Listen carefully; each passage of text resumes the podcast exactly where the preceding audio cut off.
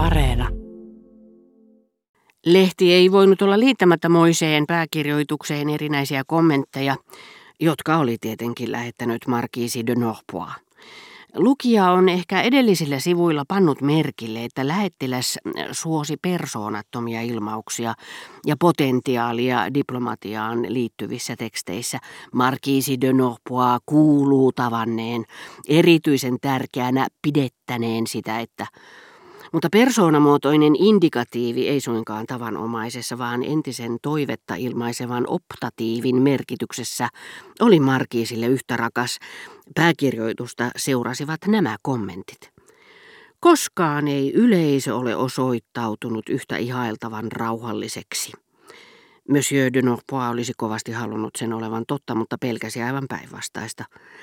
Se on väsynyt hedelmättömään kiihkoiluun ja on tyydytyksellä ottanut vastaan tiedon, että hänen majesteettinsa hallitus aikoo tehdä velvollisuutensa eteen tulevien tosiasioiden vaatimalla tavalla.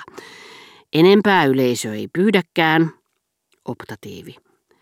Sen erinomaista kylmäverisyyttä, joka jo sinänsä on onnistumisen merkki, vahvistettakoon vielä yhdellä uutisella, joka on omiaan rauhoittamaan yleistä mielipidettä, jos siihen on tarvis. Varmaan näet on, että Monsieur de Norpois, jonka terveydellisistä syistä on jo kauan pitänyt tulla Pariisiin hoitoa saamaan, on lähtenyt Berliinistä, missä ei enää katsonut läsnäoloaan tarvittavan. Tuoreimmat uutiset.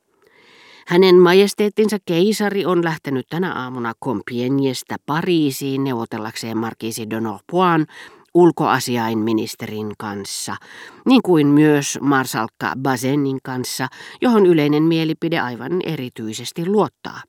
Hänen majesteettinsa keisari on peruuttanut päivällisen, joka hänen oli määrä tarjota kälylleen Alban herttuattarelle. Tämä toimenpide on tehnyt kaikkialla, missä se on tullut tunnetuksi, tavattoman edullisen vaikutuksen. Keisari on tarkastanut joukot, joiden innostus on sanoin kuvaamaton, koska käsky liikekannalle panosta kävi heti hallitsijaparin saavuttua Pariisiin. Jotkut armeijakunnat ovat kaiken varalta valmiina lähtemään Reinille päin. Silloin tällöin palatessani hotelliin tunsin, että vaikka entisaikojen Albertino oli minulta näkymättömissä, hän eli silti suljettuna sopukoihini, kuin sisäisen Venetsian lyijykammioihin, joissa jäykistynyt levy jonkin sattuman voimasta joskus liukui syrjään, avatakseen minulle oven menneisyyteen.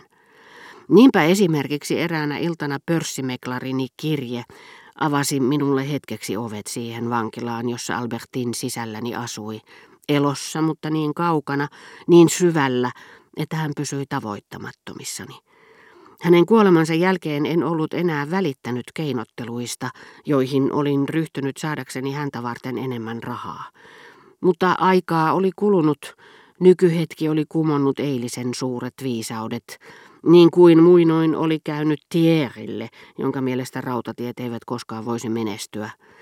Ja ne arvopaperit, joista Monsieur de Norpois oli sanonut, eivät hän ne kovin paljon tuota, mutta pääoman arvo ei ainakaan koskaan alene, olivat usein juuri niitä, jotka olivat kaikkein eniten laskeneet.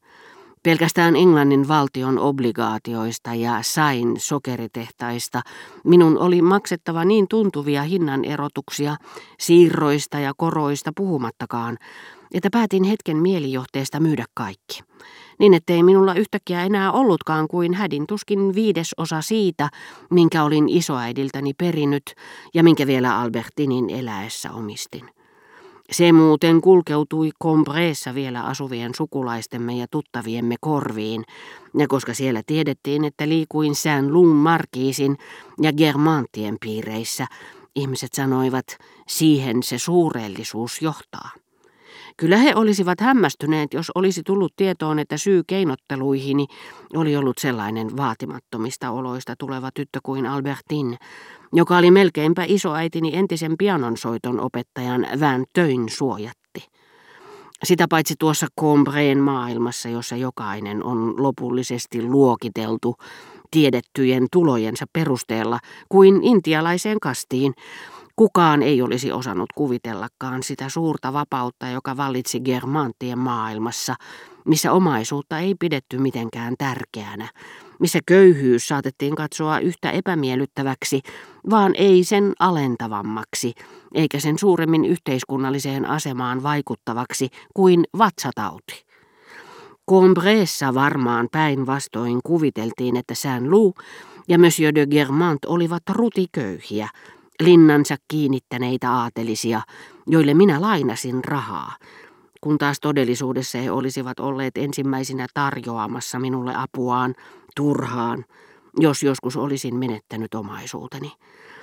Mitä taas suhteelliseen vararikkooni tulee, se harmitti minua sitäkin enemmän, kun venetsialaisharrastukseni olivat vastikään keskittyneet nuoreen lasin myyjättäreen, jonka kukoistava hipiä tarjosi ihastuneille silmilleni kokonaisen asteikon oranssin sävyjä, ja synnytti minussa sellaisen halun nähdä hänet joka päivä, että tietäessäni äitini ja minun kohta lähtevän Venetsiasta, olin päättänyt yrittää luoda hänelle jonkinlaisen aseman Pariisissa, niin ettei minun tarvitsisi erota hänestä. Hänen 17-vuotias kauneutensa oli niin ylevää, niin säteilevää, että se oli kuin olisi hankkinut aidon Titsiaanin ennen kotiin paluuta. Mutta riittäisivätkö omaisuuteni rippeet houkuttelemaan hänet niin, että hän jättäisi kotimaansa ja muuttaisi asumaan Pariisiin vain minun takiani? Kun sitten lopettelin pörssiasiantuntijani kirjettä muuan kohta, jossa hän sanoi, tulen pitämään huolta siirroistanne, toi mieleeni melkein yhtä asiallisen, mutta ulkokultaisen ilmaisun, jota Balbekin kylvettäjätär oli käyttänyt puhuessaan Emelle Albertinista. Minähän hänestä huolta pidin. Ja nämä sanat, jotka eivät koskaan olleet mieleeni tulleet, panivat kuin sesam liikkeelle tyrmän saranat mutta hetken kuluttua ne sulkeutuivat jälleen sisään muuratun vangin edessä, eikä ollut minun vikani, etten halunnut tavoittaa häntä, sillä en onnistunut näkemään häntä, en muistamaan häntä enää, ja toisethan ovat olemassa meille vain heistä muodostamamme mielikuvan kautta. Mutta hän oli sentään hetken ajan näyttänyt hylätyltä ja siksi liikuttavalta, mistä hän ei kuitenkaan tiennyt mitään. Olin kiitävän hetken verran kaivannut jo kauas jäänyttä aikaa, jolloin öin ja päivin kärsin hänen muistonsa kumppanuudesta. Kerran sitten San Giorgio dei Schiavonissa näin erään apostolin vieressä kotkan, joka oli samaan tapaan tyylitelty kuin kotkat niissä kahdessa sormuksessa, joiden identtisyyden François oli huomannut. Ja se herätti sormusten muiston ja melkein niiden aiheuttaman tuskankin, noiden sormusten, joista en koskaan saanut tietää, kuka ne oli Albertinille antanut.